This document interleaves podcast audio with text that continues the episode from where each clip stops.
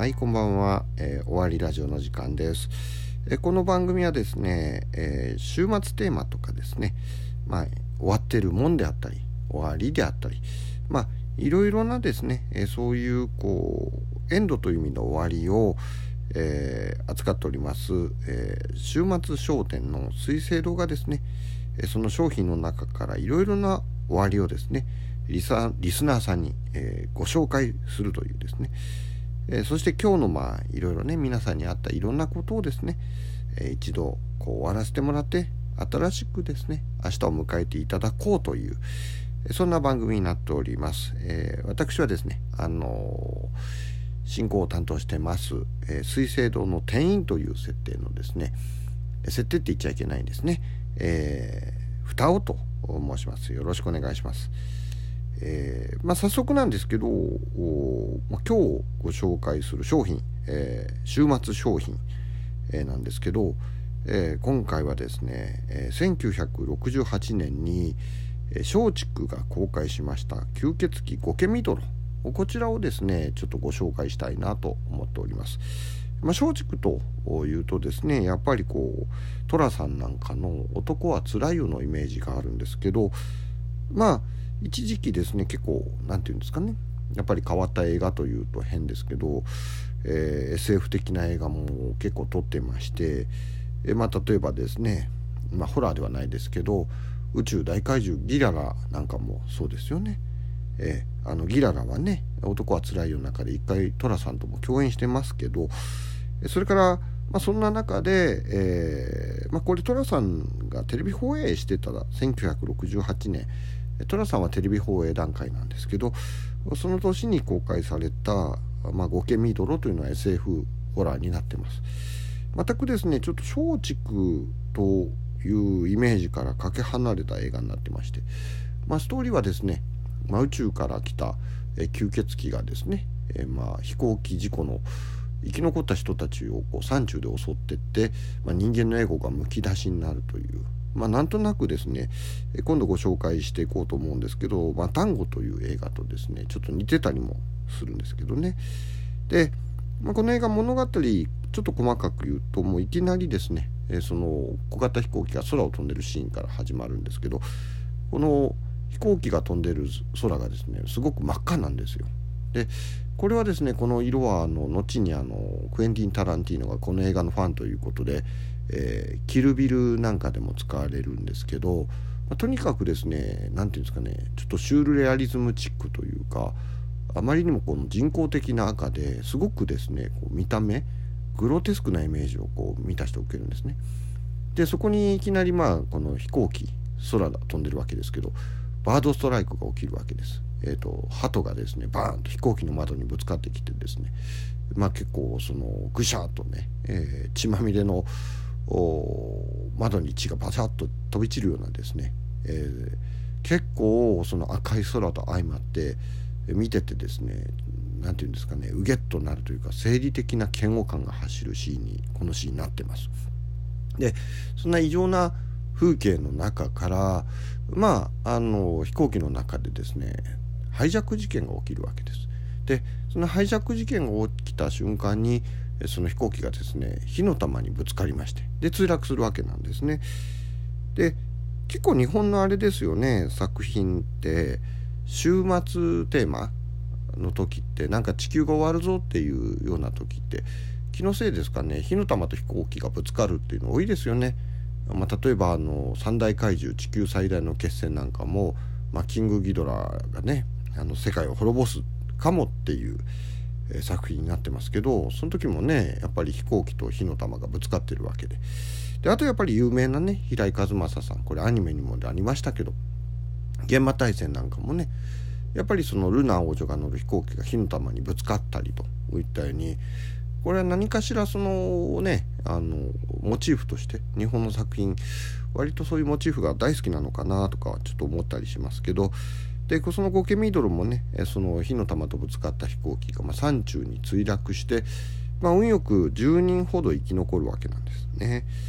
でこの10人の中にそのテロリストハイジャックをしたテロリストも入ってるわけなんですけど、まあ、その他の人間もですねもう言ってしまうといわくつき曰くありの人間ばかりが生き残るわけです。まあ結構ねエゴむき出しにしやすい設定の人たちがねいろいろとバックでこう暗い過去なんかを抱えてる人たちが、えー、生き残っていくわけなんですね。でまあそんな中でそのテロリストがね、えまあ、結局逃げ出すんですけど逃げ出した先でですねなんと UFO と遭遇してしまうと。えーまあ、この火の玉の正体がおそらくその UFO なんだと思うんですけどその UFO に遭遇したところでまあ言ってしまうとアブダクションですよね着陸した状態の宇宙人なんですけど UFO なんですけどアブダクションされて、まあ、そこでこの宇宙生物に乗っ取られちゃうわけなんです。でこの乗っ取られるシーンが、まあ、映画のポスターなんかでもね、えー、ちょっとイメージ的に、まあ、ちょっと検索してみてください。あの額がねばっくり割れてる、えー、特殊メイクをしてる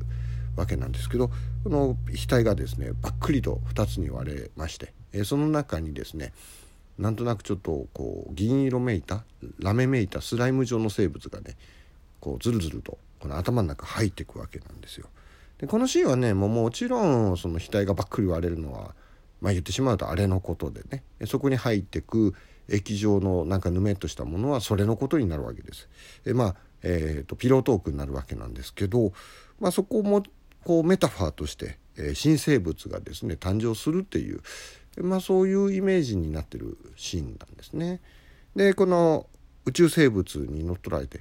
これねちょっといつも疑問なんですけどあの、まあ、そこ突っ込んじゃダメなんでしょうけどねあの高度なねあのすごく高度な UFO を作る技術を持った宇宙生物っていうのがね不定形生物だったりとか、まあ、そういうことが多いなっていうようなちょっと気もしてそんな生物がね UFO なんか作るってなんか違和感があるんですけどえーと、これ優勢からの物体 X もねそんな感じなんですけど、まあ、そこはねちょっと突っ込むのはマナー違反なんではありますがまあそのちょっと話を戻しますとその宇宙生物に乗っ取られたテロリストがですね、まあ、吸血鬼と化して、えー、生き残った10人の人たちを襲っていくとそういう映画になってます。で、えーとそこまで聞くとねこれね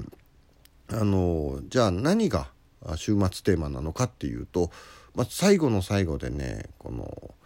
ドカーンとくるわけなんです。でこのシーンはねものすごく強烈です。あのおそらく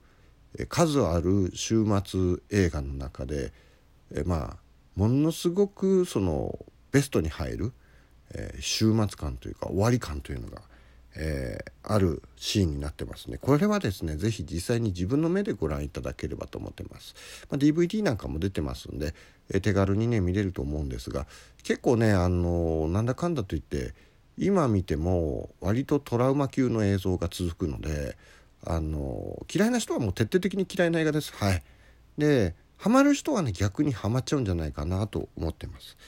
この映画ですねちなみにあの特撮というか原案がですね牛尾宗二さんになってるんですね原案とか脚本がね。えーと、牛尾宗二さんって言えばね特撮ファンにはおなじみの,、まあ、あのスペクトルマンとか、まあ、解決ライオマルとかあとマグマ大使なんかねテレビ版の、えー、そういうのを制作したピープロのですね、えー、方なんですけど、まあ、当初はですねそのゴケミドロもですねなんかその液状の生物じゃなくてもっと怪物前としたやつが出てくる予定だったみたいなんですけど多分ねもしそれが実現してたらもっと笑える映画になってたと思うんで結果的にあのこの形で完成してるのは正解かなって個人的に思っております。であとはそのラストでねちょっとあるシーンがあるんですけどそこら辺なんかねやっぱ海外の映画監督さんなんか何気にこの映画好きなのかなと思うんですけど非常にねあのマーズアタックなんかがよく似たねティム・バートンのバーンスアタックなんかが同じようなシーンを、えー、出してたりするわけなんですけどねでその辺なんかも注目してみると面白いと思いますよ。であとちょっとねこの全くもってこう聞くと五感で笑っちゃいそうな「ゴケミートル」というタイトルなんですけど、まあ、諸説いろいろあるんですよ。あの苔とかねそういったものをこうモチーフにした名前なんじゃないかとかいう話なんですけど、